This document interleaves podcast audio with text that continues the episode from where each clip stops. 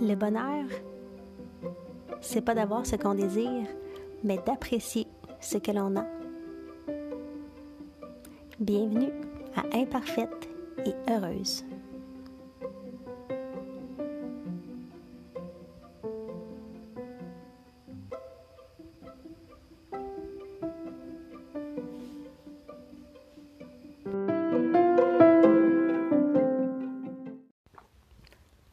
Je suis Myrène Rodriguez. C'est un plaisir de vous accueillir à Imparfaite et Heureuse, le podcast.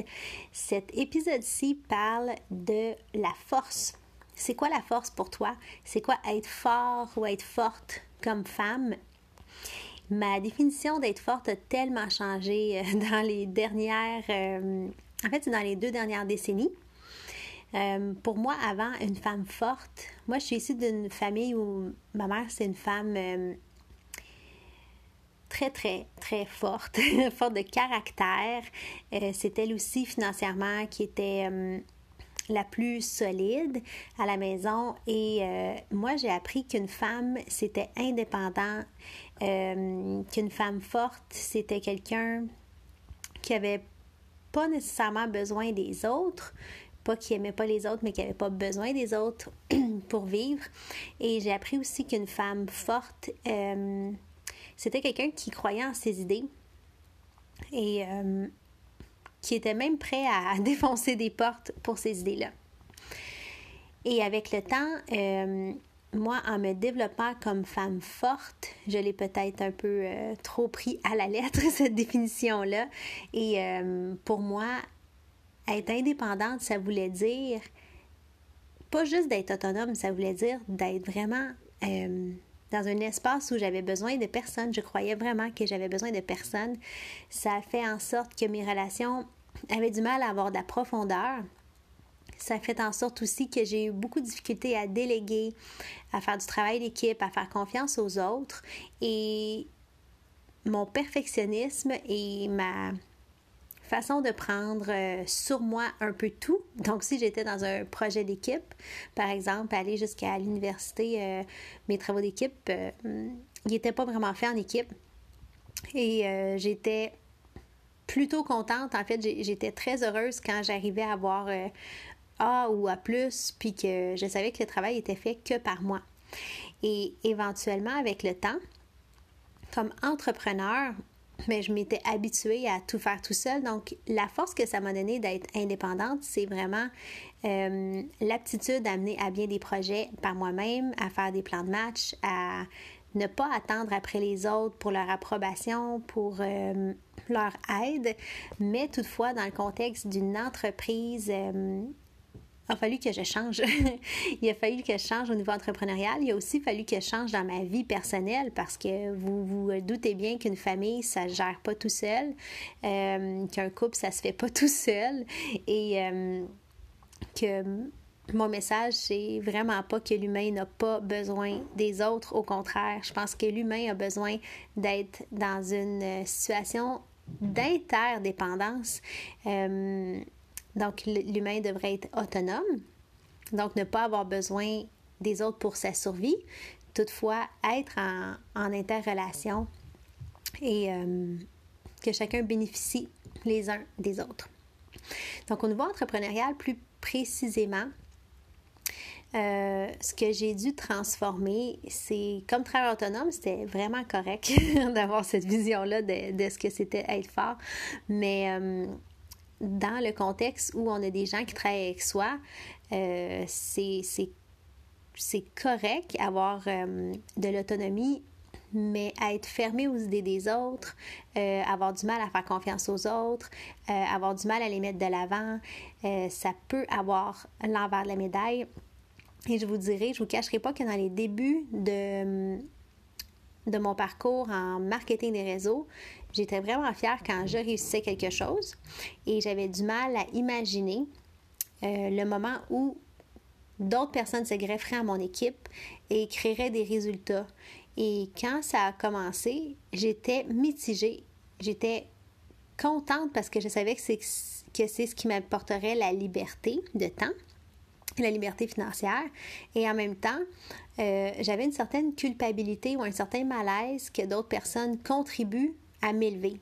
Même si je savais très bien que dans le contexte du marketing rationnel, moi, j'aidais et je donnais.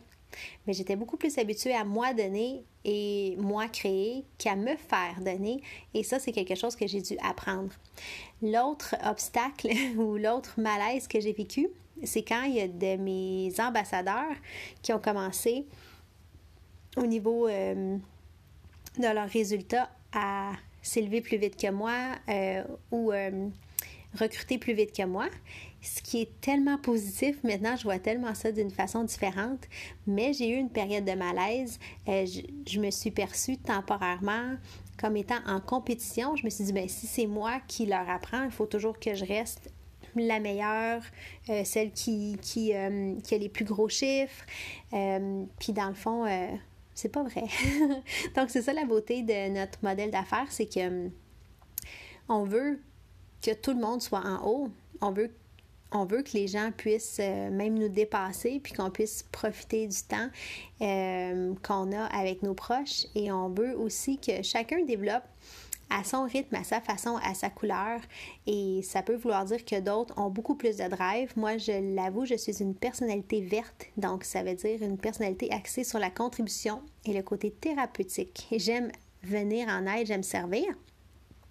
Et j'étais pas une, vraie personnalité rouge, donc j'ai appris à être efficace, axée sur les résultats, performante, perfectionniste. Euh, mais ça, c'était pas moi, c'était un comportement appris.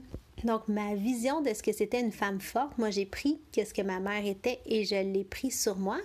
Euh, mais ma mère est beaucoup plus euh, personnalité yang ou masculine que moi. Beaucoup plus accentuée sur les résultats, beaucoup plus. Puis c'est peut-être dans le contexte qu'elle était, peut-être que même elle, c'était quelque chose d'appris, peut-être que euh, c'était un, réflexe de survie, mais moi, définitivement, c'était juste un réflexe de survie, c'était pas ma personnalité. Et quand j'ai accepté, j'ai connecté avec qui j'étais, mon essence, accepté qui j'étais, euh, j'ai réalisé qu'être fort, ça peut être vraiment très, très différent pour une personne, pour une autre. Et dans mon cas à moi, euh, être forte, ce que ça veut dire, c'est accepter de recevoir de l'aide.